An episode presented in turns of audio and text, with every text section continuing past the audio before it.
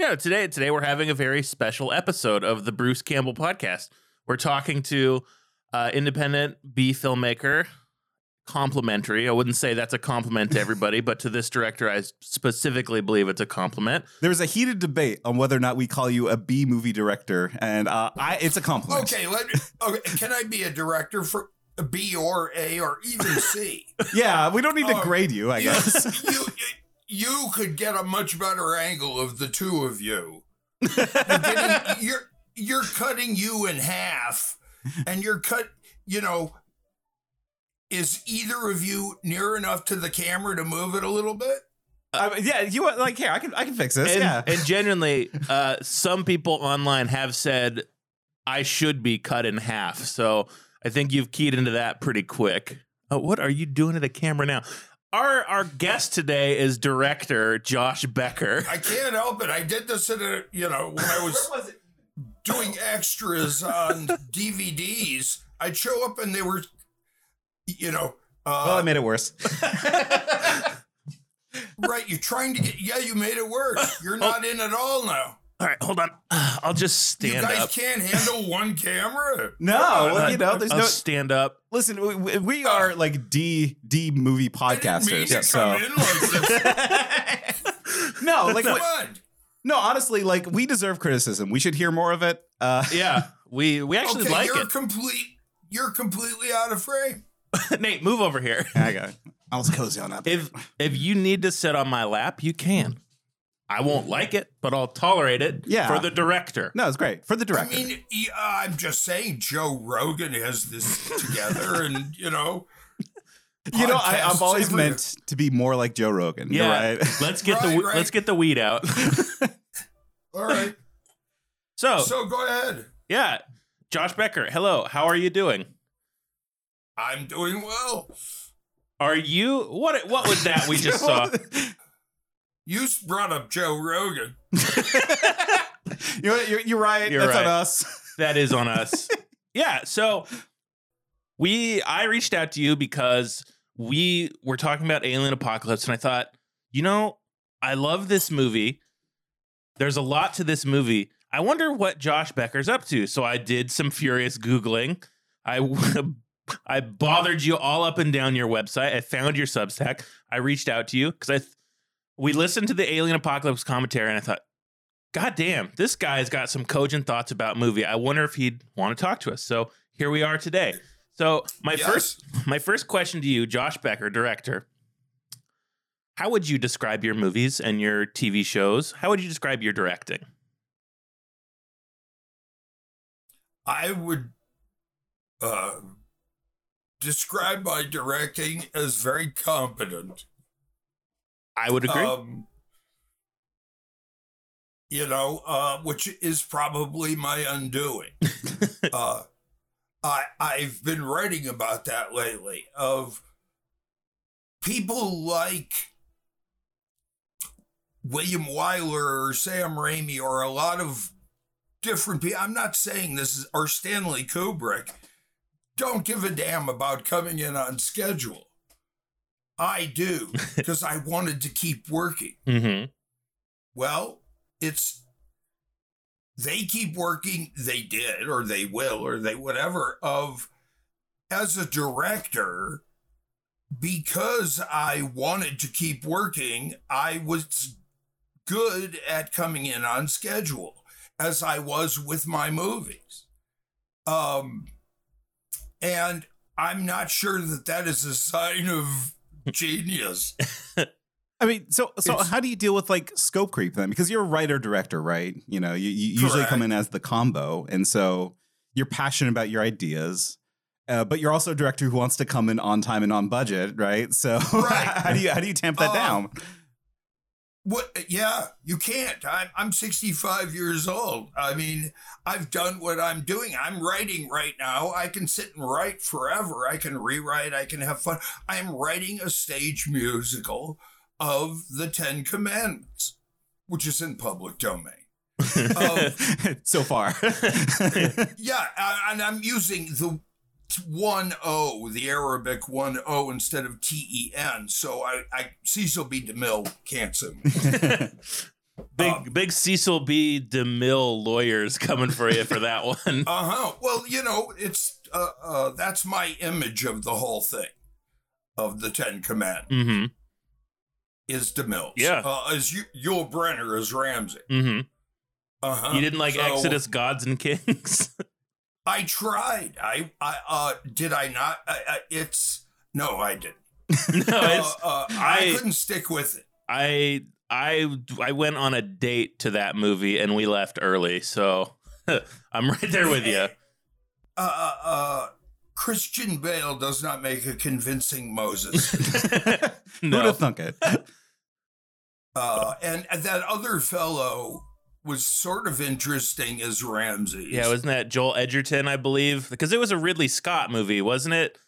yes. I- well, I re- as I p- pointed out in my uh, uh, newsletter, uh, which i i I mentioned that movie because in the uh, second unit of that movie, uh, which you know the digital effects, uh, everything is under construction. All the pyramids are under construction.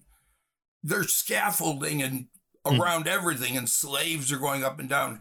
And I'm trying to get across in my musical, as well as in my newsletter I wrote about. Um, it, all the pyramids were built 12 to 1400 years earlier. uh, nothing was under construction. uh, so, Eh. just as a note, it so that you mentioned that note and i think that's really interesting that you do so because anyone who looks at your movies with any kind of critical eye you have in i would describe a very intense and fine eye for detail in your writing because let me bring up alien apocalypse in particular you gave your bug aliens a religion which is i think a really interesting choice and honestly a genius choice and thank you. and not a lot of directors or writers would put stuff like that in there that's also It wasn't the focus of the plot either. It was No. just like a nice little like we get a couple No. scenes of them praying. I'm like, that's cool. I like just little flavor like that. yeah is are those little details do you pl- do you plan a lot of those when you're writing a story I wrote it in and I prayed to the bug god that they would give me time to shoot my parts of it, and I did. Because a lot of it is CG. Mhm. yeah But I had to get the plate of the, you know, the encampment. Uh, uh, and anyway, I did. So, because they're trying as hard as they can to cut everything that isn't, you know, uh, while while not paying attention to what's there. Uh, uh, uh, a great moment on that production was when Gary Jones and I, Gary was second unit director, effects supervisor, Mhm. uh, informed them the next day, uh, since they've been attacked by these aliens and there has been a giant battle, which we hadn't shot yet, the whole place had to be destroyed. And the producer, Bob Perkins from New York City, went nuts. You can't pull this on us. I went, I'm not pulling anything. You have the script in your hand of it's that's what it says. Destroyed, you know, uh uh what is that? Uh, uh wood, you know. yeah the lum- Uh, the lumber anyway, camp yeah Right. And uh uh uh so anyway, it was done. Well, that, that shoot was like about like two weeks, right? That was a real tight shoot. And so it sounds like Uh, half three. of it was We negotiation. Th- Oh, it was three. Okay. It's three. Oh, that's plenty of time days. then. yeah It's uh it's as I say, it's trying to shoot movies in 18 days or episodes in 7 or 8 days uh is not the place to show off as a director. I mean, sure, but I think other directors cannot manage it. I do think you manage it more than others, which is why I think Well, I think your work has resonated with me. I I watched Alien Apocalypse when it premiered on the Sci-Fi Channel. I've been a huge fan of horror movies, B movies, your movies, Bruce's movies for years. And there are parts of that movie that have stuck with me. There are not parts of other sci fi movies at the time that do not stick with me. So I do appreciate the little flares you put in movies.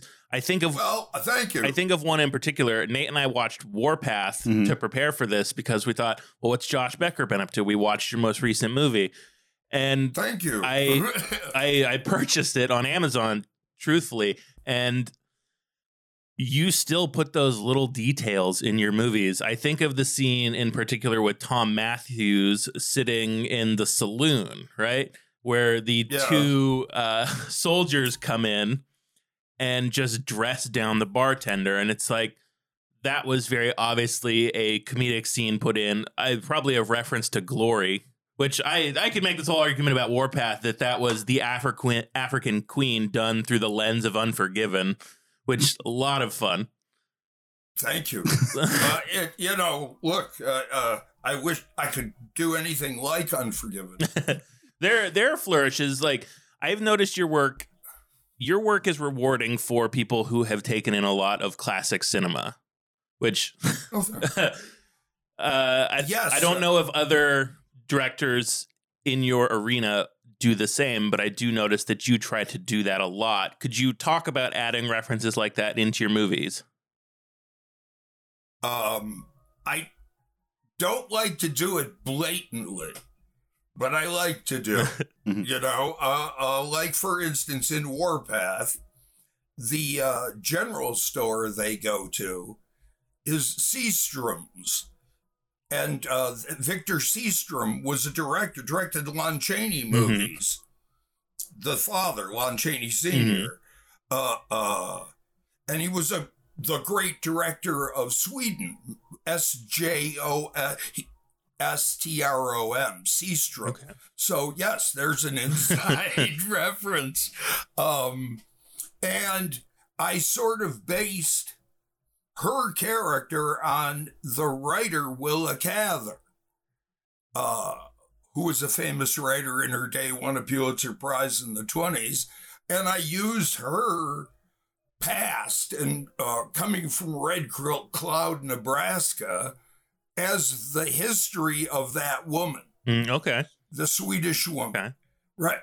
So there are references back and forth because that's what art is about. Mhm.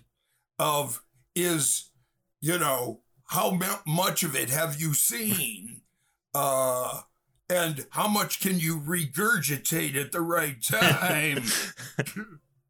And uh, my question uh, specifically about Warpath is some writers have a really hard time with characters and with dialogue. And I thought Warpath was really interesting.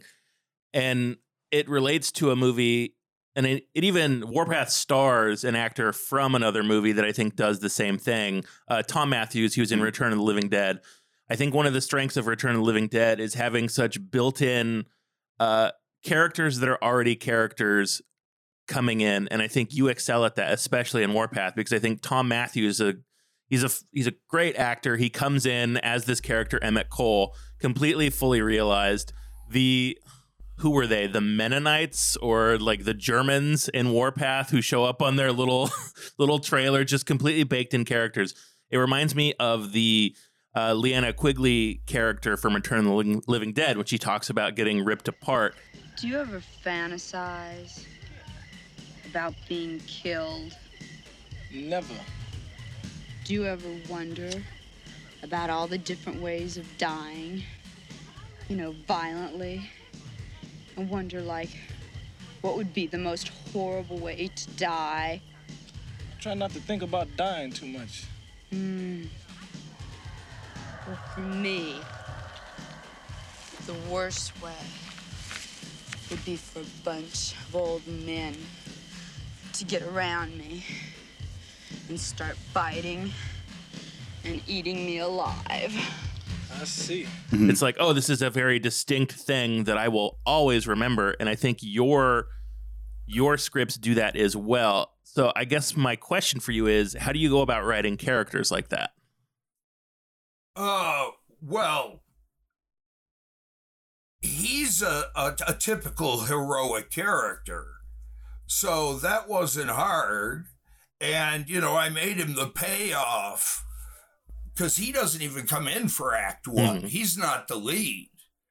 Uh, she's the Mhm. lead, and uh, that I thought was a new way in for me as a writer is to take the female point of view. I haven't done it very often, um, for obvious reasons, and it was a challenge. Uh, uh, uh, the inspiration for that is really, um, uh, what do you call it? Uh, shoot, John Wayne and uh, Glen Campbell. Um, Mm. True Yeah. Grit is True Mhm. Grit, both versions. Um, and it's from her point of view. Mhm. It's not Duke's point of view Mhm. and he's used as like a payoff, you know, and then there's so I tried using that of it's all leading to like they keep going, have you heard of Emmett Cole? Oh, of giving him an entrance. Mhm. So there's like rumors about him before you ever meet him. and he has a rep.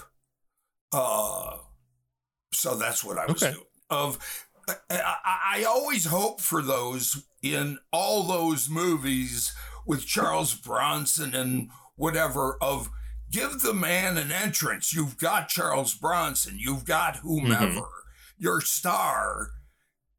Don't just cut to them. Have them come around a corner, do something. You know, give them an Right. entrance. And I think Have them a part of, of an exploding space probe, you know, like just really kind of walking from the desert. And, and Yeah. and so like I, I guess like my follow up to that is more of like a, a, the business side of things more than the artistic side of things, right? Because it's been like almost two decades between Alien Apocalypse and Warpath, right? And the business. well, I did mi- I morning, noon, and night in Mhm. between. Yeah, oh yeah, so- yeah. And and I was thinking like it was just it's there, there's such a shift in movies from sci-fi channel days when everyone was watching cable to to now. And like has that changed your your way of directing, your way of writing? Like how has that like affected your life in general, I guess? Uh, well, Sorry, that's a big one. Yeah. Uh, uh, well, it, it- I I've been making these independent movies my whole life, and nobody ever really wa- when I started, they really wanted them. Right at the beginning, there when we made Evil Dead and Thou Shalt Not Kill. And right at the beginning, we caught the tail end of the whole real grindhouse you know, I mean, 42nd Street and Broadway, Mhm. that whole thing that Quentin Tarantino and Richard Rod, they like wish that they had been part Right. of. We caught the tail end of that and were part of that. Those really were Evil Dead and Thou Shalt Not Kill were grindhouse movies and got released that Mhm. way in all those wonderfully crummy theaters all over the country. And uh so I'm not sure what the question was. Uh, have things changed? Well, of course you can't. W- very quickly, it was get. We were at the tail end of something way back when. so by lunatics, I didn't get a, a, a theatrical release, and I should Yeah. have. I mean, a small Mhm. it got great reviews. It got it made its money back before it even came out. Of it, you know, be, there's no reason except that everyone was cheap and they do they didn't, and that was going away already. Yeah. It was getting hard to Mhm. get a theatrical release on a little independent, and that didn't get any easier. And uh, and yeah, Go I want to talk more Wait. about lunatics. Lunatics. I, I'm glad you brought it up because we just watched it last night. Yeah, Nate saw Um, it for the first time yesterday. I, did, yeah, and because it's hard to get a hold of. I don't know if you're you're aware of that. um, it- it's it's a movie that Tyler you initially saw it on VHS. Uh-huh. I think it's the only way that you can purchase the movie. No, I've got, you can get it from Umbrella Entertainment in Australia. Okay, good. On a on a DVD, which is what I Yeah, it might be cheaper to fly there to get that, but It was like twenty bucks, honestly. um, I'm not telling. yeah, yeah, and, and so like for for some of those movies that are just kind of harder to get a hold of. I mean, luckily, Alien Apocalypse you can just find that on Amazon, right? You know, it's part of Mhm. that package deal. But but some of the, the, the your other movies that are harder to to come a hold of, like how does that how does that make you feel when like you know I have to I have to go on to like a shady YouTube link to find Lunatics a love story? I'll give you a, like you know five bucks if it makes you feel better. But Yeah. It's not me. I, I'm so far past any money ever coming to me for any of these movies. It- there's I mean, you you've got to be kidding. there's there's no residuals, anything like that. Nothing nothing in place for that. Only the only residuals I get are projects that were Directors Guild Okay. projects, like Xena and Okay. Hercules, Jack of all trades and that Mhm. stuff. Uh, independent movies are not Directors Guild, Okay.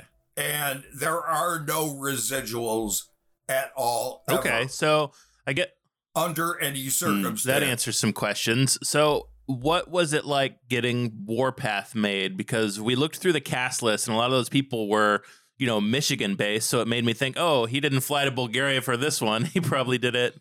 No, I shot it right here in Okay. Michigan, as I did morning, noon, Okay. and night, as I did Thou Shalt Not Kill Right. Except way the hell back when. And, uh, uh, you know, I, I, it was tough. This last one Mhm. was tough. Uh, I had a tough time putting together my cast and crew. Uh, everybody, there used to be a lot of film people here in Detroit, and there aren't anymore. Yeah, and uh, let me ask you this: something that I've noticed in movies is that a lot of people writing movies and making movies are the children of previous filmmakers. That was not the same for you and your group of friends. So, what do you think of modern movie making now as compared to how you would do it? I don't watch movies anymore. Uh, uh, I believe that it, it's a lost art. Nobody really cares about a two hour movie anymore. That it has to be at least six hours. It has to be a limited series to even go to the trouble of getting name actors. Of that ultimately I, I I wouldn't have believed it, but in my lifetime, this form has really died. I mean, people don't want the two hour movie form anymore. I, I don't know about like the thing that made me excited to watch your movies is like, oh, this is coming in on time for me. I. I get to sit down and watch something for an hour and a half. That's a fully contained story. And I like that because I think, I yeah, like because I think TV kind of ate the movie star in a way, right? Because like you know, TV these it, it is like an hour, hour and a half commitment. You know, I, I sat down and watched the first episode of Fargo, loved it, but I was like, oh, I didn't know I was getting into like an hour and a half here. um, so, but it, yeah, so it sounds like this, the format changed. The desire for the hour and a half might have changed for an audience, but I don't know if it's gone. It- uh, Uh, it's not gone, but uh, the money is Yeah, not there. yes. Mhm. Yeah. There's and yeah and and it's very hard to work i, I i'm uh, i'm actually doing reasonably well with warpath Mhm. streaming both warpath and morning noon and night are on stream you know i have a streaming distributor and warpath is actually making decent these are called royalties um and uh, uh, if I live long enough, that movie might pay back for itself. so at this point, it it you know, is this for fun? You know, like it is is movie making Uh, just just for you at this point, or like you know, I, I don't know that I can put myself through this independent thing again. I could do it like you guys didn't watch Morning, Noon, and Night, and it really is perhaps my oddest. okay, okay, I think we'll hit it. Yeah, And- but coming from the director of Lunatics, Yeah. that's that's a pretty big brag. and uh uh and i really i could do another one of those i brought that thing in you know I, I did my competent thing, and uh, it was a hundred thousand dollars, and it was fifteen days. And uh, uh, everything, I mean, a lot of things went wrong, but basically, I got the movie I thought I Mhm. was going to get.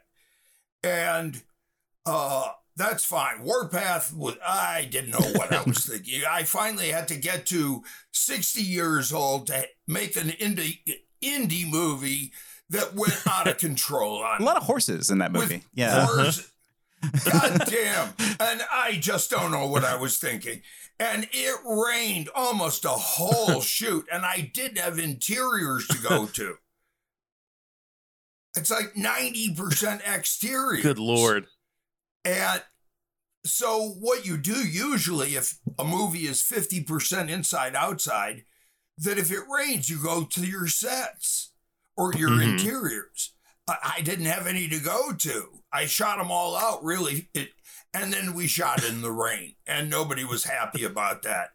And uh, uh, I think it comes through. There's a certain grimness.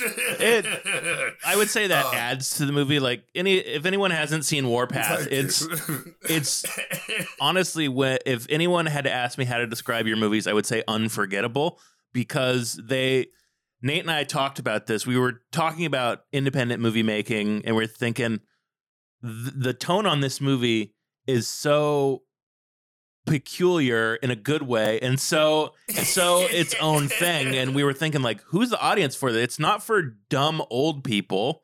It's not for young people. Who is this for? And we my theory is oh this is josh becker making a movie josh becker wants to make.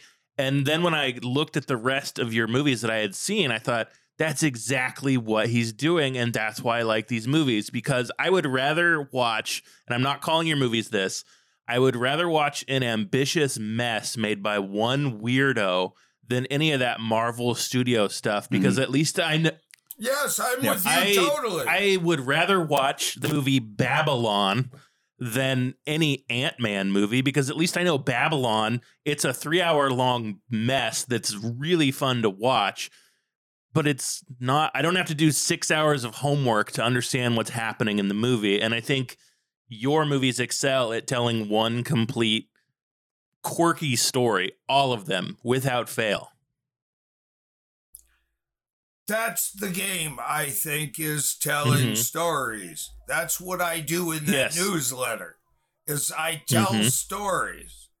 I'm not trying to make uh, uh, uh to be right or to be on the right side or to I'm trying to spin a tale. It And No, I was just gonna say, uh, your writing in that newsletter, fantastic, a lot of fun. I was not, I, I had never subscribed to a Substack before, and yours was the first, and I do read it every day. And when you say you're trying to tell a story, it makes me think how many modern filmmakers are just trying to tell a story, and it's hard to think of ones that are just it's telling a story. Like you said, being right, being on the right side of something. I think that's a fair point because movie making, while it is an art and can tell pretty big, important stories, it is about telling a story, being entertaining for 90 minutes. I guess I guess that yes, and it's bottom Yes. line. And at the end of the day, yeah. do that. Then if you have a greater point, well, Mhm. go for it. Um, but you'd better entertain me on a basic level. Yeah, and I think you know, like Um, polish isn't necessarily entertaining either, right? Like you know, I I, I appreciate a lack of polish because like it it does kind of show me that th- it shows the humanity behind a story, shows the humanity of making a movie, and you know, when you talked about being rained out for half of Warpath, I was thinking like, I wonder what the biggest mess that you encountered and how you fixed it in in making a movie. Did a movie just blow up on you? We just Yeah. kept going. we just kept going. so like, yeah. Uh, the main, the great thing about rain, just by the way, because it rained all all the time on Mm-hmm. And Hercules. Of in New Zealand, it just rains like once or twice every day. Uh, shooting in the rain, you can't tell mostly unless you backlight rain. You can't really see it. Okay. Um, So in a lot of those scenes in Warpath, it's just raining. Okay. All right. No, that, that checks out. um, and if you really look hard, you can see like leaves in the background getting hit by raindrops. But um, on Xena, and I did it on my these movies too. It's a great uh, movie making trick that I learned in New Zealand. Is at the uh, uh, army surplus store, you can buy parachutes uh, uh, that are like cheap as heck, you know, like $25, and they're huge. And you put them up on C stands and they're waterproof, and the water, you have the camera and everybody under there. And then you just make the actors, you can even stick it out and have the actors under there too, but the, the light Okay. comes through the parachute because it's so uh anyway rain yes uh uh It's- it's lots bad. of rain i got the, the rain in new zealand was nice though because it was warm uh the rain here in michigan was just cold it's Yeah. like anyway Here in Oregon, the rain's not much better. yeah. Well, like uh, where, during where in oregon are you We're in Eugene. yeah, just a little South Portland. yeah yeah yeah yeah yeah I yeah, know where- occasionally, occasionally, actually, we do see Bruce Campbell at like a McMenamins, and we're like, "Hey, we're big fans," and he hates it. But no, we haven't done that in decades. oh but i lived in jacksonville right up the street from bruce Oh yeah. Oh, okay. Yeah. when you- he li- lived in Jacksonville, he got Okay. rid of that place. okay. Now he's in Ashland. Yeah, Ashland, nice little town. Yep. Lived in Ashland for a little while too. It's it's a it's a nice tourist town. Good good Oh, good it's place a little college town, you know. Yeah, they, yeah. They've got my favorite brewery in Oregon, so I'll give them that. Good brewery. Uh, good Uh, Shakespeare well, festival. that's a lot. yeah, yeah. it is a lot. Kind lot. of want to move in next door. oh, I believe me, I am missing that Caldera Speakeasy Brewery. like that was that was fantastic place. Shout out to anyway, Caldera. so that's uh, I don't know if I'm giving you away, but that Bruce is still in Oregon. You know. oh yeah. Well, yeah, he, he we- we posts knew- about it. We so- knew that. and, and we're not going to stalk him. Like we've always said, he has no invite on this podcast that we named after him. Uh, So- uh, what is this? Uh, okay, renew. Shut. Okay. Anyway, thing here. uh, uh, uh, uh, Well, actually, no, this is good because I wanted to talk about problems and how they make. Because I was talking during the unscheduled break with Tyler, like, hey, I like it when pr- you can see problems happening in movies because it brings out creative choices, right? Like, you know, just because I was thinking about, like, okay, it's raining a lot in Warpath. That probably explains the scene uh, with, I forget the Clara? I forget the character's name, the main character's name yeah, go in on. Warpath. But like she she's underneath like the uh the wagon and having Oh, that scene just being miserable. Was that because it rained? Like was that written? No, that oh, was written into the script. And Okay. That is, and that's fake rain, of course. oh yeah. well, so you planned that that scene on the day it didn't rain. Uh, well, okay. No, it's not going to rain when you want it to. and here I was thinking like, oh, he just hey he pivoted on that, and you got a really good scene out of it. No, no, no. We had, you know, hoses and. Uh, so like, but uh, like, ha- but have I you like done that, though? scene. Huh. Yeah. Oh, I like that scene too. You know, like nothing nothing's better than a, a character that's miserable. You know. it's true. Genuinely, the best part. Uh, let me ask you this. Uh, there has been a little bit of a fan resurgence and rediscovery of Jack of all trades, and you directed the pilot to that. Right. How much input into the visual language of that show and the style of that show did you have? Uh, I, I showed that it could be done. Of you know, I mean, I shot two episodes at the same time, Mm-hmm. and I'd never done that. Uh, and it was I shot what is called episode one and episode three Mm-hmm. a- at the same time. So if I was in the uh, dining room of the French ambassador Croque, uh, I shot the scenes for both scripts. And what they did is they kept the characters in the same outfits every episode. Uh, of you'd have a change for one scene, but they'd always go back to that outfit. So uh, it, I thought it would be weird and it wasn't. because in a movie, you really do shoot it one shot at a time. mm-hmm. And it's not even one scene at a time. It's one, let's get this shot. And where it ends up being put into episode one or three ultimately is a different issue. You know, I have to make, they used to say that I have to make a good shot of make or make the scene, but this shot right here is fully enclosed. It is, let's get this one right, and then let's get the next one right. Hopefully, they'll cut together. And, and my theory is that, well, Howard Hawks had long before me, all of, but you try to make or shoot as many good scenes as you can. And if you have enough good scenes and you stick them together, you should have a good movie. Theoretically. Yeah, so like with with like a chaotic like shooting schedule like that, how do you deal with actors? Like, is there friction there with like people wondering who am I? like, what am I doing right now? Like, I I that's their department. all right, once fair. I once I've cast the part, I I cast my vote. Mm-hmm. Mm. I say, Tom, this is now your problem. you know, show Yeah, but up. I, yeah. yeah. good. no, I was just saying, uh, put those lazy actors to work. They're getting paid for it. It's that that department has a that's filled. You know the uh uh that character. Once I've put an actor, now I don't have to think about that character anymore. of they're going to show up and hopefully the actor has put their entire mind to that character. And uh, uh, now I'm just going to tell them to hit marks. And, uh, uh, you know, the lights hit it, move over an inch because the light's better. yeah, Okay. but like, wh- you know, like in in some of your movies, I'm thinking of Alien Apocalypse.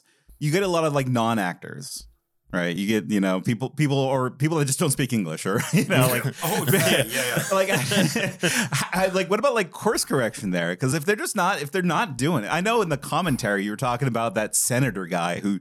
It sounds like you hated that guy. I, I, I, it, it, I can look on your I face. and you hate him as a human being.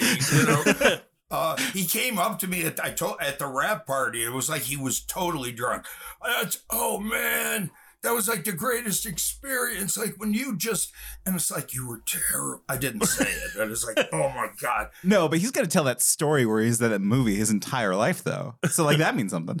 Uh, uh, he was so bad. Uh, all I'm thinking is, oh God, you ha- you know. Anyway, uh, uh, I didn't cast him. Uh, he came at the last second. He did speak English.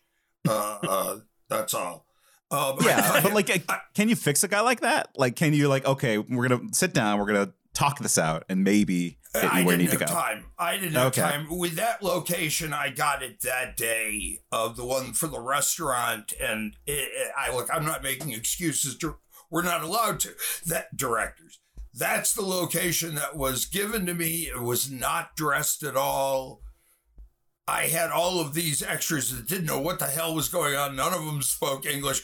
Uh, it happened to be the day I remember um, Ronald Reagan died. Okay. It was the day Ronald Reagan died. Whenever you can, um, that is the date we shot that, and uh, one of you with your phones could look that up.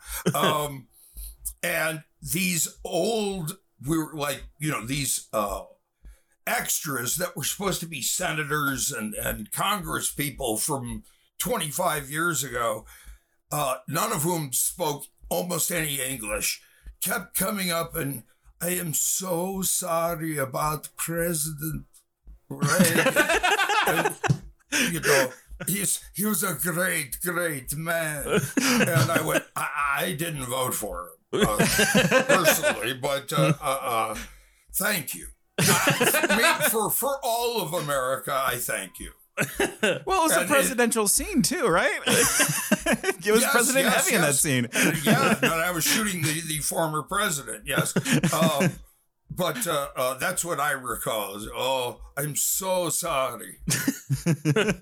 Yeah, me too. well, you know what's you know what's funny about Nate and I were talking about this with Alien Apocalypse, because it's like twenty years in the future, so or forty years, whenever it was, it's like oh, those are just the same government officials we have now. which is- Those are still the same ones. Joe Biden's still there, Diane Feinstein's still there, all of them are still there. Uh, Mitch McConnell, they're all still there. So I thought that was pretty accurate. Oh. Um, anyway, I you know look, it was it, it, as far as sci-fi channel movies go, uh, I thought it went pretty well. You know, with a Bulgarian crew and that whole nonsense. it, But yeah, uh, the thing about Alien Apocalypse, and it was kind of remarked on by Bruce in the commentary, is he used you as a scapegoat or a guinea pig to make a movie in Bulgaria, so he could make his movie a little better. Is how he Well, kind of e- easier. I, Easier, I, I yeah, not better. First. yeah, I, well, whatever. But the point is, I I was there first, and we didn't have you know uh, an office or anything set up. So we set up in this really really funky former uh, communist TV complex that had been abandoned years and years before and was uh, huge. This concrete buildings with rebar and broken walls and big old trucks that had, you know, went out for uh, uh, uh, remote TV stuff, but hadn't been used in 20 years. And the place was all concrete. No matter how many little heaters you had, it was freezing in there. and that's where we set up. That's what they rented. And we set up all of our offices and everything in this place. And uh, it was, there were packs and packs of dogs. I was going to write about that in Crack of Dawn. Uh, packs of wild, they're not wild, they're just stray dogs. Uh, 20, 25 dogs. And I started to buy uh, sausages at the little uh, butcher right near where my apartment was. And I would bring them in, I would chop them up. And in the morning, I would come in with a plastic bag full of chopped up sausages. And 25 dogs of every different breed would come up and they'd line up, and I'd fling one to each one. And I wasn't the first guy to do this. Uh, George Costello, who was the production designer on Alien Apocalypse, he started doing it before I did, and I saw him doing it. I thought, what a cool thing. Uh, George Costello, who's seven feet tall, um, had done all of the Russ Meyer's movies. Mm, okay. Faster Pussycat, Kill Kill, Mhm. and all the rest. He- So George was already in his 70s when he did Alien Apocalypse. I would not be surprised if he's dead now. Um, but uh, uh, a really true, and he built that bug house. That's a full sized I wanted, thing where the- yeah. Yeah. I want to ask about that bug house because, like, in the commentary, you're like, "That was most of our budget." Like, was that an accident? You know, like, did you Not for accidentally build? George, it wasn't. but like for you though, like, did you like, whoops? Yeah, you have no control. Once you've set this thing in motion, I mean, he's in control of the art department.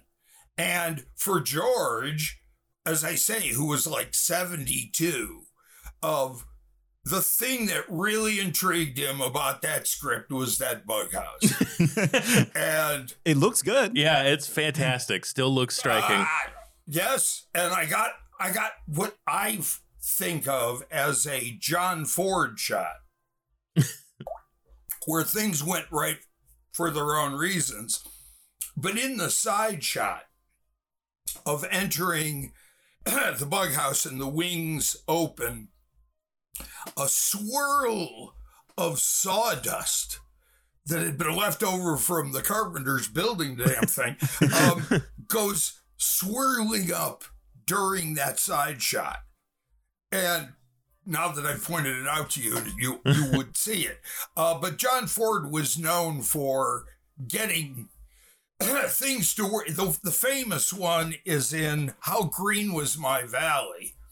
Um, and Maureen O'Hara has just gotten married and she has a long, long veil. And right as she comes out of the church, the wind catches it and swirls it up in the air. And it wasn't a machine, a wind machine was just happened. And you know, John Ford went, cut, print it, you know, like he meant that to happen. And it's gorgeous. And he, it happened to him a lot where the where the clouds got into just the right place. And he'd get it and like, whoo. Uh, so I, I have I that's my John Ford moment. Let me- there. What are what are some of your other John Ford moments? What are some I of the I don't know if I have any. Um, I, I I guess I'm wondering what bits of your work you're the most proud of. good question. There's a good question. Um, First I one have in an hour. We've done it. I, I got a couple of steady running time, the whole thing, Mhm. every Steadicam shot in that, I think is a masterpiece. Yeah, genuine, And genuine. Running time is a masterpiece. That that was the first movie of yours I saw, and I thought, my God, this guy's got the juice. It's I- running time I- masterpiece. Thank you, thank you. I I did everything within my means to kill that young Steadicam operator. and he he had just bought that Steadicam and he was in great shape and he was 25 years old He went i can do anything i went fine let's just see and uh, i kicked his ass the shot that i made work a couple of times a couple takes of bruce comes up the alley he goes past us we go with him across the street around a police car comes we follow around as the police car. We hear this, you know, and the police car goes by. We follow him to the building where I lived, up the stairs to the apartment where I lived, to the girl. that shot is just like, how did I get it? How did it work? How, how, how You got to sucker a make that work? 25 year old guy to go up some stairs a couple Yeah, times. yeah, yeah. And then I- and he has to do the whip pan over to the police car at the end, at, at the end of that giant take, and he fucked it up somehow. And I said, "Going again." He, I'm ready. I'm good. I'm really good. You know, not a problem here. If we could just like take a minute. Hey, hey, take your minute.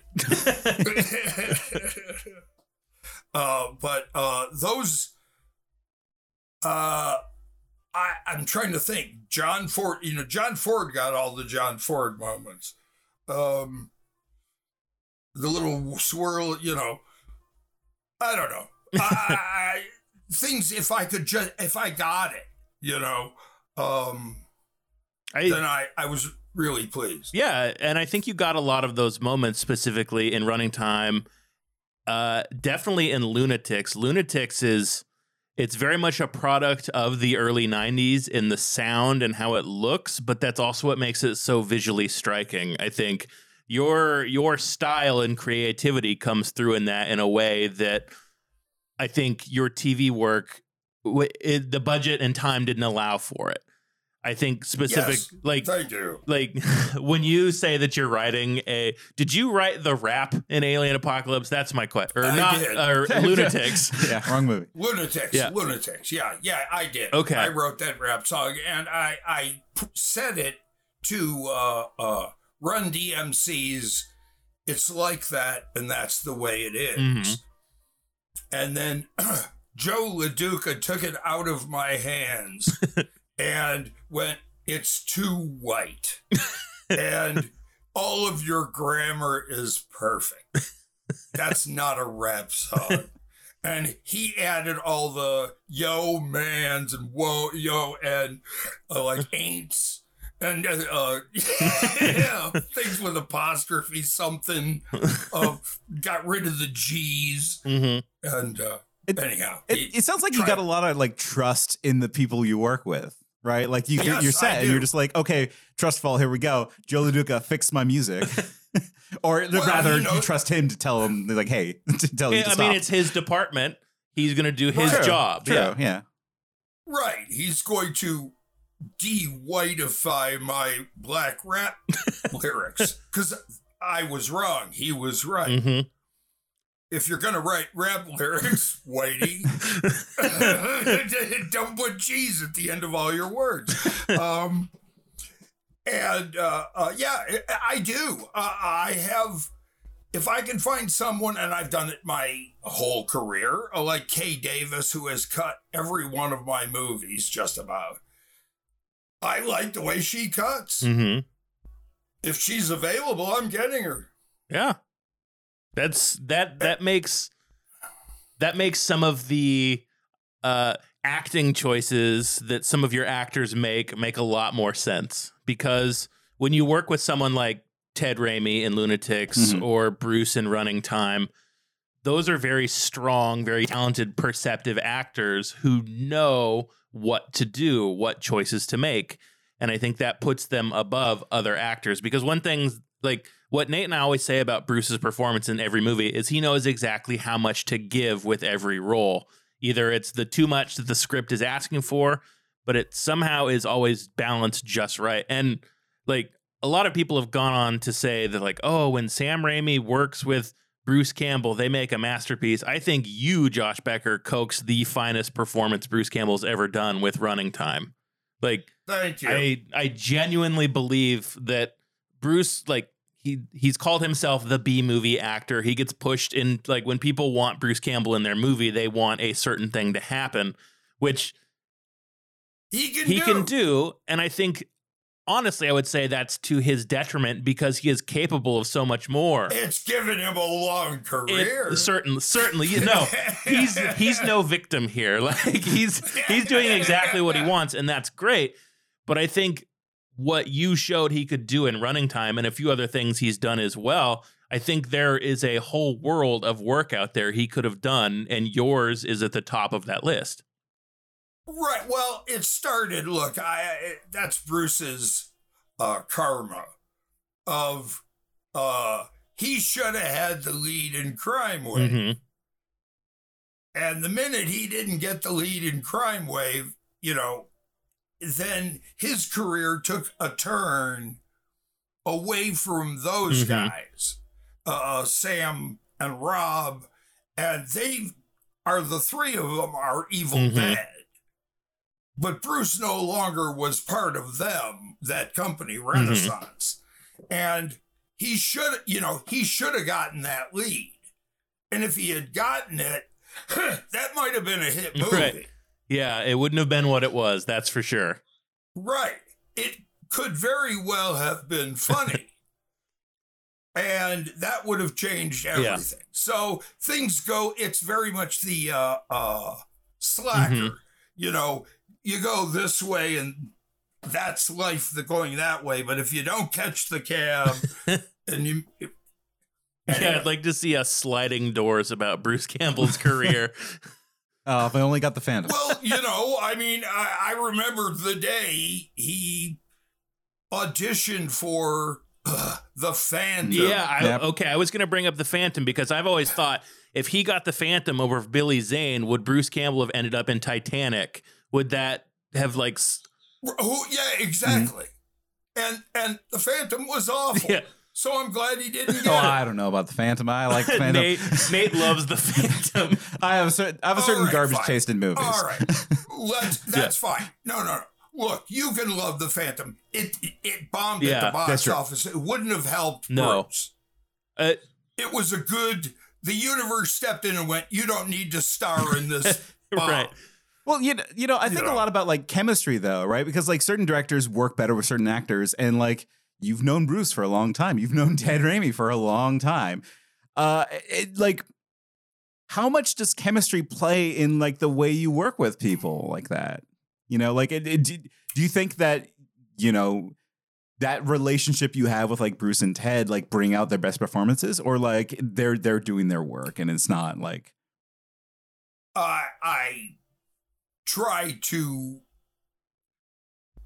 I appreciate their work. I appreciate all the actors' work.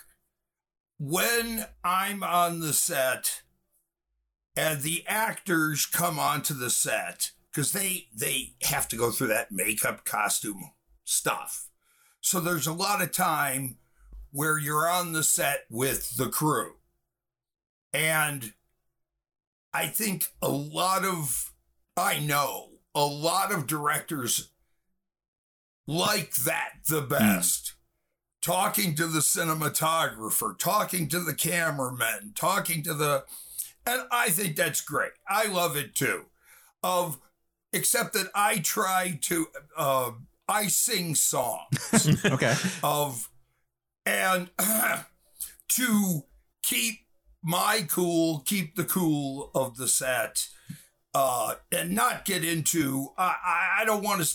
I don't want to have a running discussion with the camera crew and the lighting crew. They know what I want. I've told the DP, just do it. We don't have to talk about it. I'm going to sit here and sing songs and I'm going to be calm. But when the actors arrive, it's all about them. I don't want to hear about lights. I don't want to hear about cameras. I don't want to hear about lenses. As far as I'm concerned, that crew's not there. They better have a darn good reason to interrupt me while I'm dealing with actors. Mm-hmm. And that includes the assistant directors. Actors get all the attention. They must feel secure in doing what they're doing because frequently, if they don't do it correctly, they look like assholes and they have to feel free to look like an asshole. And nobody, you know, I, I don't care. I'm not going to get mad, and nobody's going to get mad, and it's it's cool. So that's what I think is important. Direct. Okay. Uh, making sure the sweet the baby people, actors don't feel hurt, and, and yeah, that yeah. they have a safe mm-hmm. place right. to work because the rest of us can hide behind monitors or cameras or what mm-hmm. you know. Excuse me. uh, but uh, uh, they're out there with their pants right. down. Sometimes quite literally, yeah.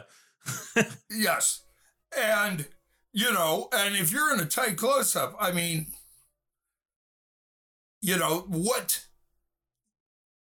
their performance can be eh, very subtle and get across what you mm-hmm. want. Uh, so. So yeah, so it sounds like anyway. well, crew chemistry is equally important too, right? It right. sounds like there's just that two halves, right? Because like before they show up, before the actors are there, it sounds like there's a high pressure on the tech crew to be ready for showtime, right? And just like you as a vibes right. director at that point, making sure that they're okay. yeah, it sounds to me like you're directing theater, like you do the tech rehearsal and yeah, then you yeah. do the actor rehearsal. Right, except we don't get any rehearsal. no. so yeah, I mean, you know, I had rehearsal on lunatics and running time. I mean, only time I've ever had rehearsal. Uh, it's great. Um, no, on it, uh, if you even get a read through in TV, it's mm-hmm. something. So uh, a lot of those people are meeting each other for the very first mm-hmm. time. Mm-hmm. You're doing this scene. So and you have to make sure they, they do it right. uh, yeah, and and don't you know, day players. This ver- could very well be the first day they've ever been on camera in their life, which I you know happens all mm-hmm. the time. People that day play, they've got one line or two lines. They're going to be there that one day. They've never, and they're just you know ready to throw up. they're having, you know, the most tension of right. their whole life. And uh, I have to let them know that there's no way they can fuck up. okay. It just yeah. can't. You show them a clip of that senator from Alien Apocalypse. You're like, you won't be this bad. Right. right. No, you're an actor and I cast you. And I've used that a lot of times of and and they don't even know that. That's what's fascinating. I mean, you of they think the casting director cast, and I went, no, no. She showed me all these, you know, performances on C- on DVD, and I went, them. I chose you. I know you can do it. You already did it. Now do it again. So l- let me ask you this. We ask you the stuff you were proud of. What's some of the stuff you hated? Oh God, you know, this all the second unit in Thou Shalt Not Kill Except. I mean, all the crap we picked up for months after main unit shooting was done and all the stupid inserts that don't cut well and you know all my dreams of you know having a budget and machine guns and M60 M16 all this crap you know just trying to make do with what I had in the editing room I mean, do you, do you ever like do you go back and watch these movies again? Like, do you go back and watch Thou Shalt Not Kill Except, Uh, and, or are you just done? I haven't in a long. Uh, Well, it depends. I mean, there are they rear their heads, and I'm very proud of that movie and the fact that it continues to stay alive. And there is a Blu-ray 4K version that you know looks better than it did when it was shown originally. And it has really no right to look that good. Is it a problem for those older movies? like, Um, if they look, you know, because you know we we've been going through and watching old Star Trek, and I'm like, this looks too good. This should have been a blurry shot. like, this should have been on like a a, a nasty TV from the '90s. I, I look. Uh, it, it could use all the help it could get. I was. I'm very Okay. pleased with the 4K versions of Running Mhm. Time and uh, Thou Shalt Not Kill, and I'm talking to them about uh, doing uh, If I Had a Hammer, which has never been released in any. Yeah, I was form. reading about that. I wanted to ask about if that was possibly ever going to come out there. It's it's Well, Synapse is Mm, interested, great. so. uh, on your. Have you done a commentary with Ted for Lunatics? That no, no, no. It never, it never came out officially on DVD Okay, that, I know. th- if I had my personal I don't. uh, I- Josh Becker wish, Yeah, it would be I- that you and Ted do a commentary for Lunatics because that movie is still wild to this day. Mhm. well, and we'd have Yeah. to have Bruce. I mean, I mean, he's all over that movie. I mean, he produced it. He's the mad doctor. He's the Mhm. boyfriend. You know, I love him Oh, as I- the yeah, the he him playing a sleazeball is perfect. Yeah. like I have seen people post that clip of him saying, "Bitch, I'll talk to you however I want," being like, "Oh my god, he's so hot. I wish he'd talk to me like this." and he did it perfect. And it, okay, good. This is the Bruce Campbell Yeah. channel, Yeah. right? Let's talk Let's about. Bruce because he and there are very few actors I think in Hollywood that could do this for you. Of I have the because he's got that at the last shot of him as the boyfriend is uh, bitch, and she drives away, and uh, I forget what his silly line is, you know, uh, and then he gets hit in the head with the Mhm. bat Yeah, yeah. and collapses. And he said, I can do this a half a dozen different ways. Would you like to see? And I went, fuck yes. Like what? He gives you like a menu of like, yeah, all right, Yeah. here's here's the Oh, right. Bruces you can have. Oh, right. Oh, here are the stunts because I'm still young enough uh, that if I get hit in the head with a bat, I could do a full flip. I could land on my neck.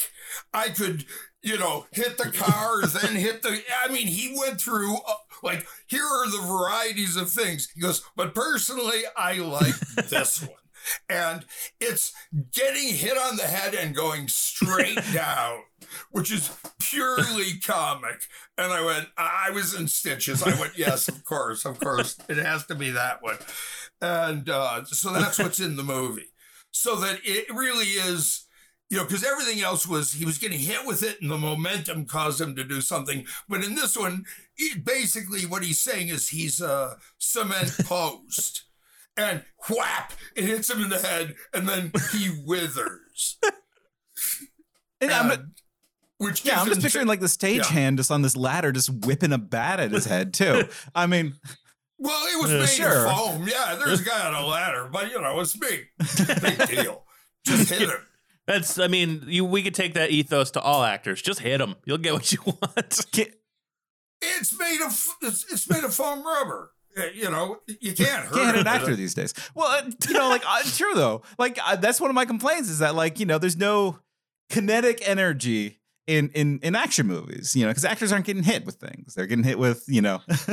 Well, right, they're in Yeah. front Yeah. of green screen. You gotta hit him with a bat. Even the costumes are green screen. Well, Like, yeah. there's not, like, nobody's reacting it to anything that's happening because it's all digital. It's just fake nonsense. the, the people want latex. you know, they they want to see the bugs, the actual bugs.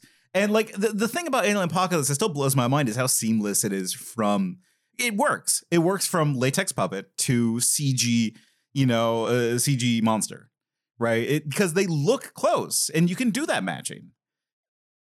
Well, because we started with the real one and then digimap the hell Hmm. out of it, shot it from every possible angle, put it in the computer, and based the CG on the Yeah. rubber one. Yeah, it- So that's the whole difference is Gary Jones, the effects guy, knew if we did it in that order, it would Mhm. look it makes that all the difference too because you can see when a big old needle comes poking out of a wall in lunatics like T- ted Raimi's like reacting to it you know? He's, he's Yeah. seeing a big needle. He could be scared of it. Or a, a good example in that movie is because I just like to do old fashioned effects of Ted being chased by the animated Mhm. spider, you know, and oh yeah on, Yeah. on a treadmill in front of a rear screen, and then you know we we're with the fake uh, clampers on top of a van yeah i chasing loved it. him. i i, I love stuff like that. I mean here's the thing. Yes we we know that it's not going for photorealism here. You know it, it you can tell he's on a treadmill. But the part i liked about it is that a it works in the scene because he's losing his mind right? You know? Mhm. He- it should look a little weird because he's being chased by a spider. And and B, like I, I, I just appreciate it. Like it doesn't break any sort of immersion because that's not what you're going for in Lunatics. You know, you're going for the experience of it. Um, uh, Variety said of that scene, an obviously fake giant Yeah. spider. And uh, my feeling was the real giant spider was busy, and so we had to get the obviously fake me- one. Let me let me Um, personally reply to Variety how I would reply. Hey Variety, no shit. it's like who cares? It rocks. movies Shut aren't real variety. I don't know if you know this. Yeah, guess what? Uh, Ted Raimi doesn't really have spiders in his brain. Those weren't real either. Let me jangle some Yeah, keys well- for you. Come on. Uh, anyway, so uh, yeah, in that movie, I got to do a, a, a lot of goofy old effects. I love to put in old effects if possible.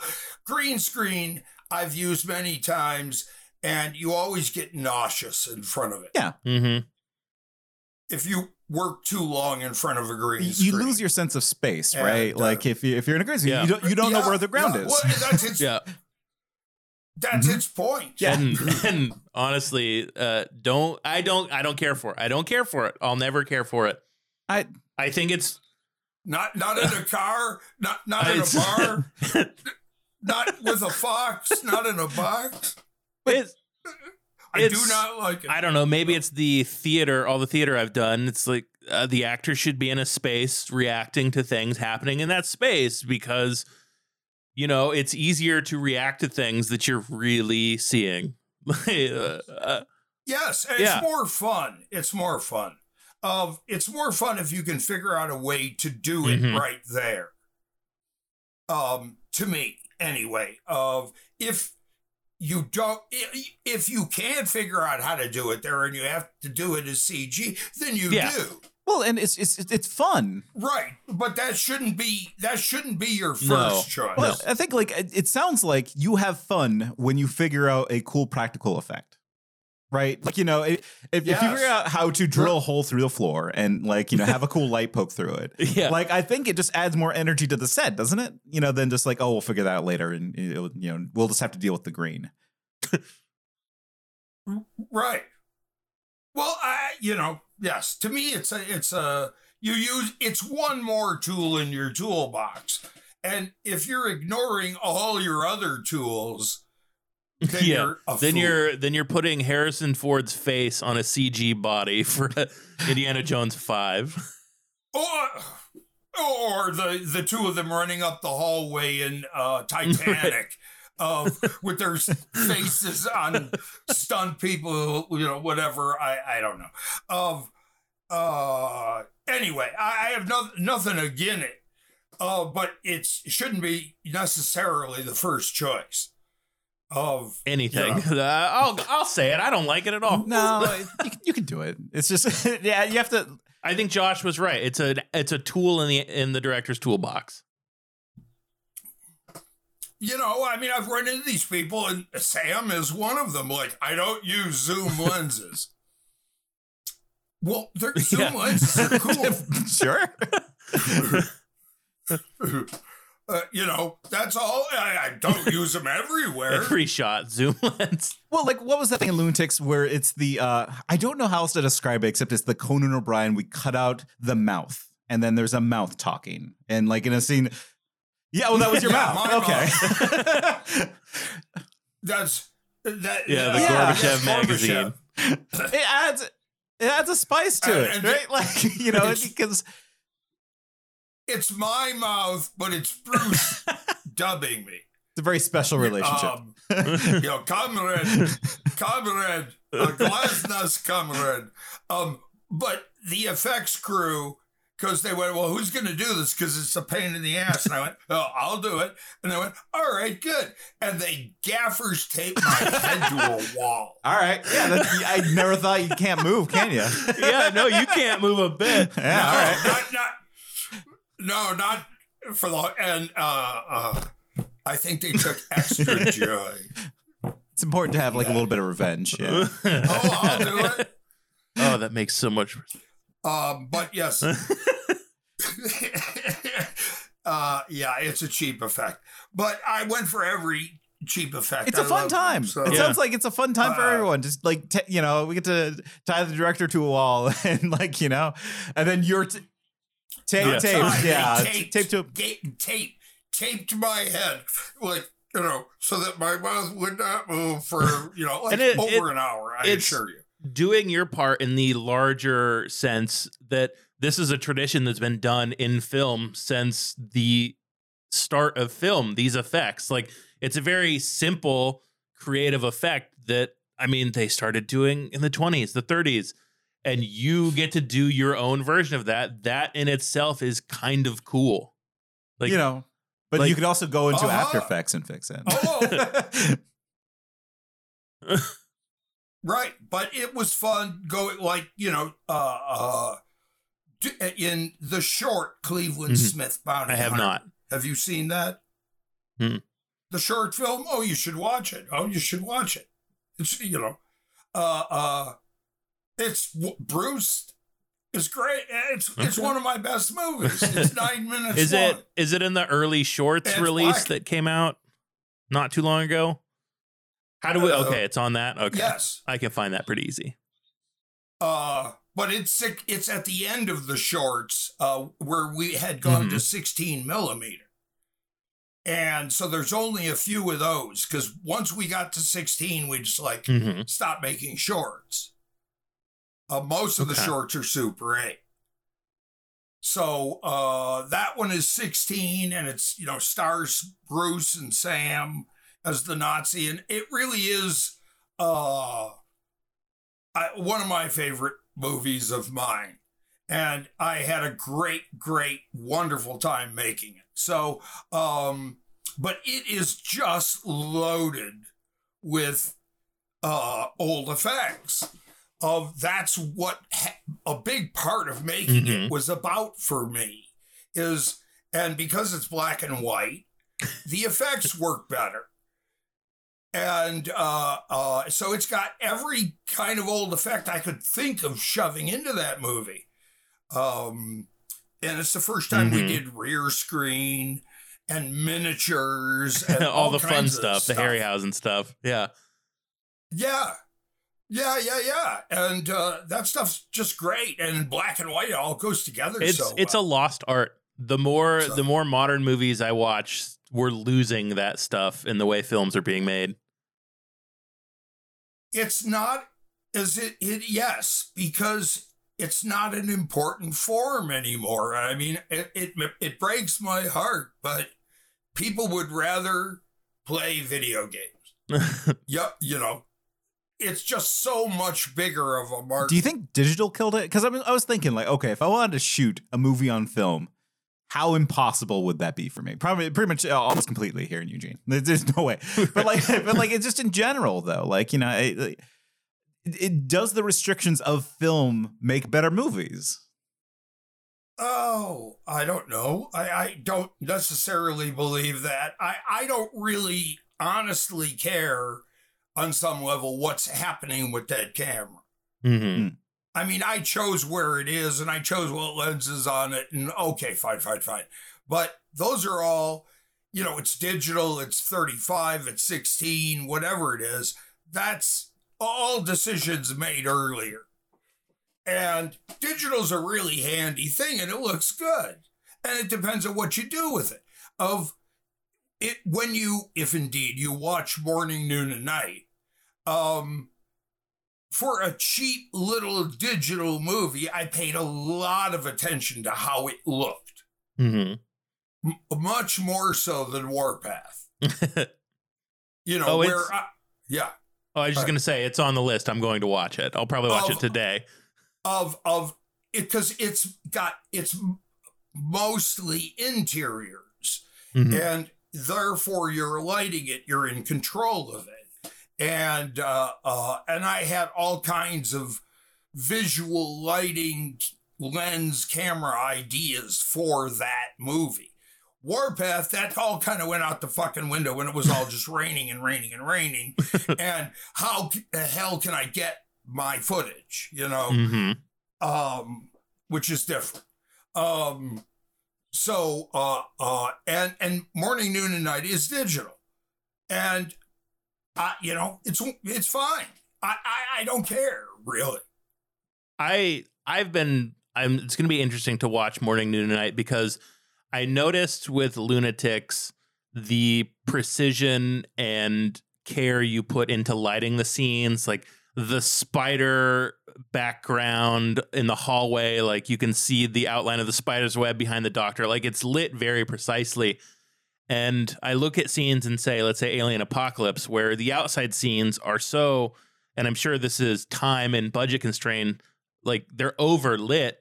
And compared to your other movies like running time lunatics you're very particular in how things especially your interiors are lit. So it's interesting to me that you put so much care and you have so much of these tricks in or these tools in your toolbox that I don't think modern movies are relying on the lighting No. that say you do because it all has that same homogenized gleam of uh, or sheen over it. It depends. You're you're making. I mean, as an example, I mean, Mank, hmm which was a, a good movie. It was Yeah. not a great movie, but it looked really good. It really did, yeah. I mean, if you care, Yes. If that's a thing you care about, and clearly for Mr. David Fincher, it always has been, hmm then he brings that with him. Of he gives a damn hmm who's shooting the movie and how it looks. And I do too, but there are a lot of people. I mean, I should keep his name out of it, but a, a guy who's directed like real movies with Kevin Costner, all kinds of shit, um, who I've known for a long time. He took me aside at a Thanksgiving party, and he he said, uh, "Do you really know the difference between those lenses?" And I went, Yes. And he went, Really? You know the difference between all those lenses? And I went, Man, there aren't 10 of them. you know, it's not, you know, this is not physics. This is not nuclear science. I mean, there's wide lenses, there's long lenses. What are you talking about? 100 is long and, you know, 25 is short. And, and you have a few in between. Yeah, I'll never know that. I, I don't want to know it. It's like, so. And that's how Waterworld ended up Waterworld. Kevin Reynolds actually has kind of an eye. Yeah. Yeah. I don't know what happened to him, but I mean, he did that movie early on. Oh, hell. Uh, about the kid who's going to get beat up after school. No, oh, right. Um, the hell was that called? Three o'clock high. Okay. And it's very well shot.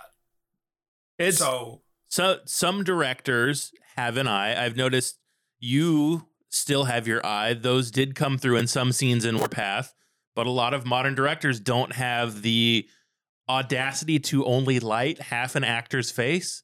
Like a film film as an art form, every single frame of it can be important, can look interesting, and I don't know if a lot of directors look at it like that anymore and i think that's a shame. I don't know that's not really a question. Yes.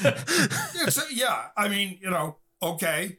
Um, I, I i wish there were you know i wish there uh, when i was a kid i had a lot of directors to look up to and waited joyously for their next movie mm-hmm. I, I don't await anyone's movie now. Yeah, it's hmm. there's few and far between for myself as well. Well, you know, I think that a lot of it has just moved to TV. I await like TV releases. You know, I don't. Yeah, okay. I, am I'm alone. but, well, that's okay. Yeah. That's a big market. It, mm-hmm. Yeah. And, uh, well, you, you've. Uh, I, I, sorry, go ahead.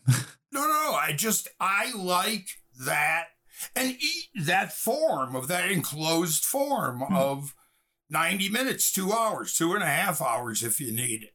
Of I like that thing. And and uh you know, it's they don't make that many of them anymore. right.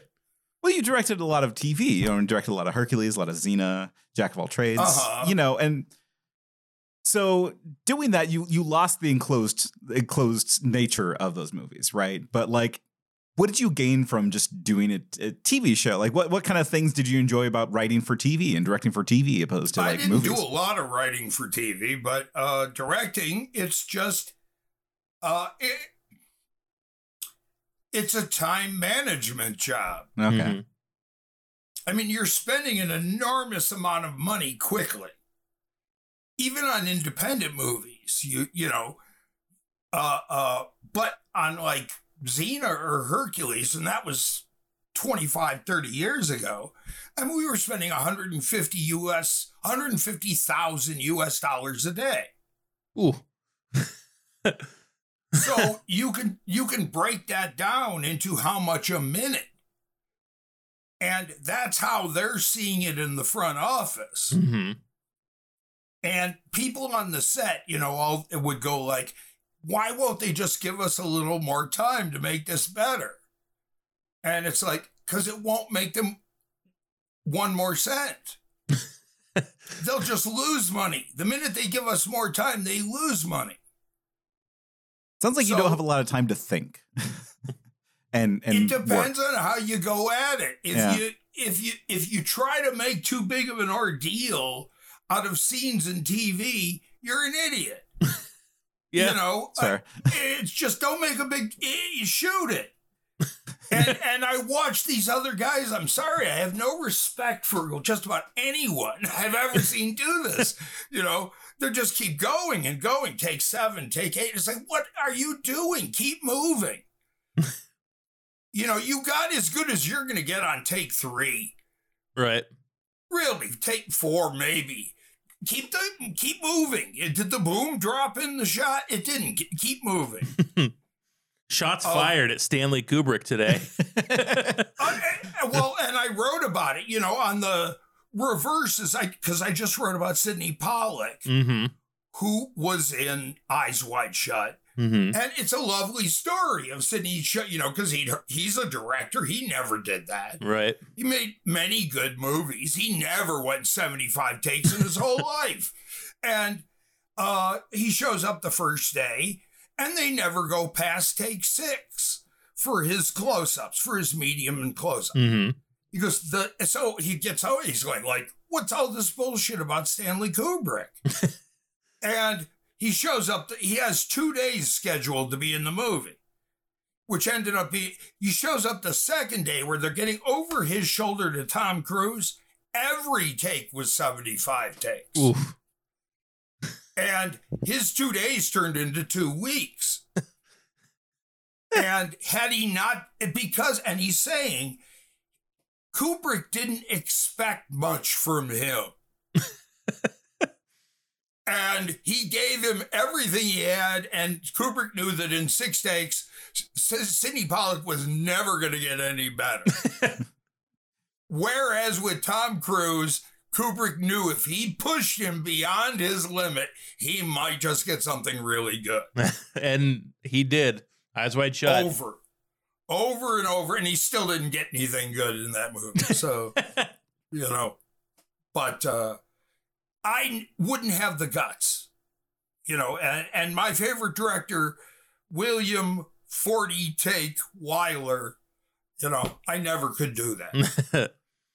no, you're you're conscious of everyone's needs in that, and because I mean, Which is ultimately, sadly, I think, not where masterpieces come from. uh, maybe not in TV, but you've made some masterpieces. You can't say it. I'll say it. I think Lunatics and Running Time are both really strange independent masterpieces and those are Well, compli- those are compliments when i say strange i mean that is a compliment because nothing turns me off more than you know hero goes from a b to c end of movie like there's no flair there's no personal touch you have personal touch in everything you've made that i've seen Well, thank you. Uh, uh, so anyway, but I, I, I'm just saying is all that it comes. Masterpieces have this tendency to come from, you know, more obsessive, weirder people. Uh, fair i i can You see know. that argument as well You know, and I'm, you know, I grew up with Sam Raimi. mm-hmm And whatever you want to say about Sam's movies, Sam's movies are Sam's movies. yes Much more so than as a visual stylist. mm-hmm I conform to whatever story I'm shooting. Sam conforms whatever he's shooting to his style. mm-hmm and you know uh he's audacious and and will take forever to shoot something and has this you know vision if you will and and i, I don't work that way very often It's a good way to make enemies, I think. Yeah. you know? Everybody look and, and a lot of guys are you know big shots are like that mm-hmm And as I've said before, it, Sam and Bruce and I both said, Sam didn't get that way when he got a big budget. Sam was like that in Super 8. So I've been there, I've seen it. mm-hmm You know, I'm not that. no, you're nice to your actors. I try, yeah. I don't believe, you know, and and and William Wyler once again. He wasn't all that nice to the actors. Uh, you know, he's famous for n- kind of not being nice to the actors, right. and that just seems, you know, so wrong to me. Except that he made so many good movies. If you could do it all again, you'd hit a few more actors. I wouldn't, was your one I mistake. wouldn't do. I wouldn't do anything differently. You know, I can't. I, I I've been there on the crew where you know it's like that. Sam said it every day of Evil Dead. You know, this is the ultimate experience in grueling terror. and therefore, the set is going to be the ultimate experience in grueling shooting. You know, and it, and he said it. It's gonna. They're gonna see that. The audience will see how much we have suffered. See, that's interesting. He's like there on the set just saying the tagline. and I mean, it's a different point of view. You know, when when yeah. When they see Rob and Sam see blood on the uh, pieces of plywood we used to roll the camera along in a wheelchair, the two of them are very pleased. You know, it's like that. That's why they. Rob said it. That's why I pay actors for them to bleed for me. that uh, god damn. So, so as we sort of wrap things up here, yes, uh, you've obviously watched a lot of movies. I have. For our list, Nobody can say. Nobody can say I've wasted my life. no, no one can or should. I'll come to their house and well, I can't say anymore because it would be a threat. Uh, uh, what movies do you wish more people would see? What are some of your recommendations? I realize that older movies don't appeal to younger people as much. Yeah, fuck them. like they should watch them. I'm They're great. saying. They're great older there, movies. There, there are recent examples of of what I think are excellent.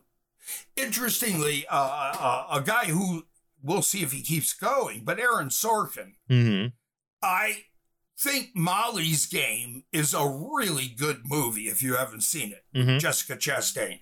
And uh, I think Moneyball is a really good movie. Fantastic. Yeah. And it uses cinema really well. Of the way it's going in and out of the clips, the baseball clips, of using stock shots and what you think are radio announcers but aren't. They're it's in the script and they're, Mhm. you know, of how that's put together. You can do some really cool things with film hmm you know, it, and they make it all seem very simple, which is uh, when you're getting away with it. So uh, I still hope, but it's gotten to a point now where I don't even know what I mean. Uh, anywhere, anytime, any. I, I, I don't get it at all. It has moved to a place that I don't understand. yeah. Fair. You know, that, hmm that, has nothing to do with the telling me a story. Right. And so therefore I don't know why I'm supposed to watch it. Uh, uh, there's an argument to be made that movies and pop culture now is about making you feel like a good person instead of telling a story and entertaining you. I don't know if we're the podcast to bring that up, but it's something I've certainly noticed. Make you feel like a good well, like virtue signaling is that you yeah, I just tell me a story. right. I mean, Yeah. when I get to, you know, I've done what, 342 of these crack of dawns. And, you know, uh I I my belief is if people are reading them, it's early in the morning. It's first thing when they fire their computer up, it's there.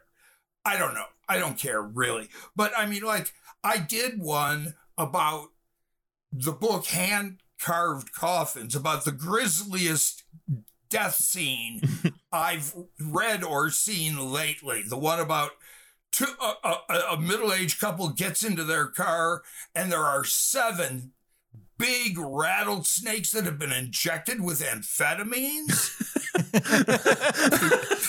yeah, that's yep. now that's a bad way to go. and they were bitten hundreds and hundreds of times. and as the detective said, their heads were swollen like pumpkins that had turned green. now, okay, so I'm telling this tale to you first thing in the morning. And I, I don't, I'm not trying to horrify you necessarily. I'm just trying to interest you. and to me, that is one of the many things that interests me. Right. Of like, good God, there's a new way to kill people I haven't read about. Snakes on meth, everybody. yeah, wow.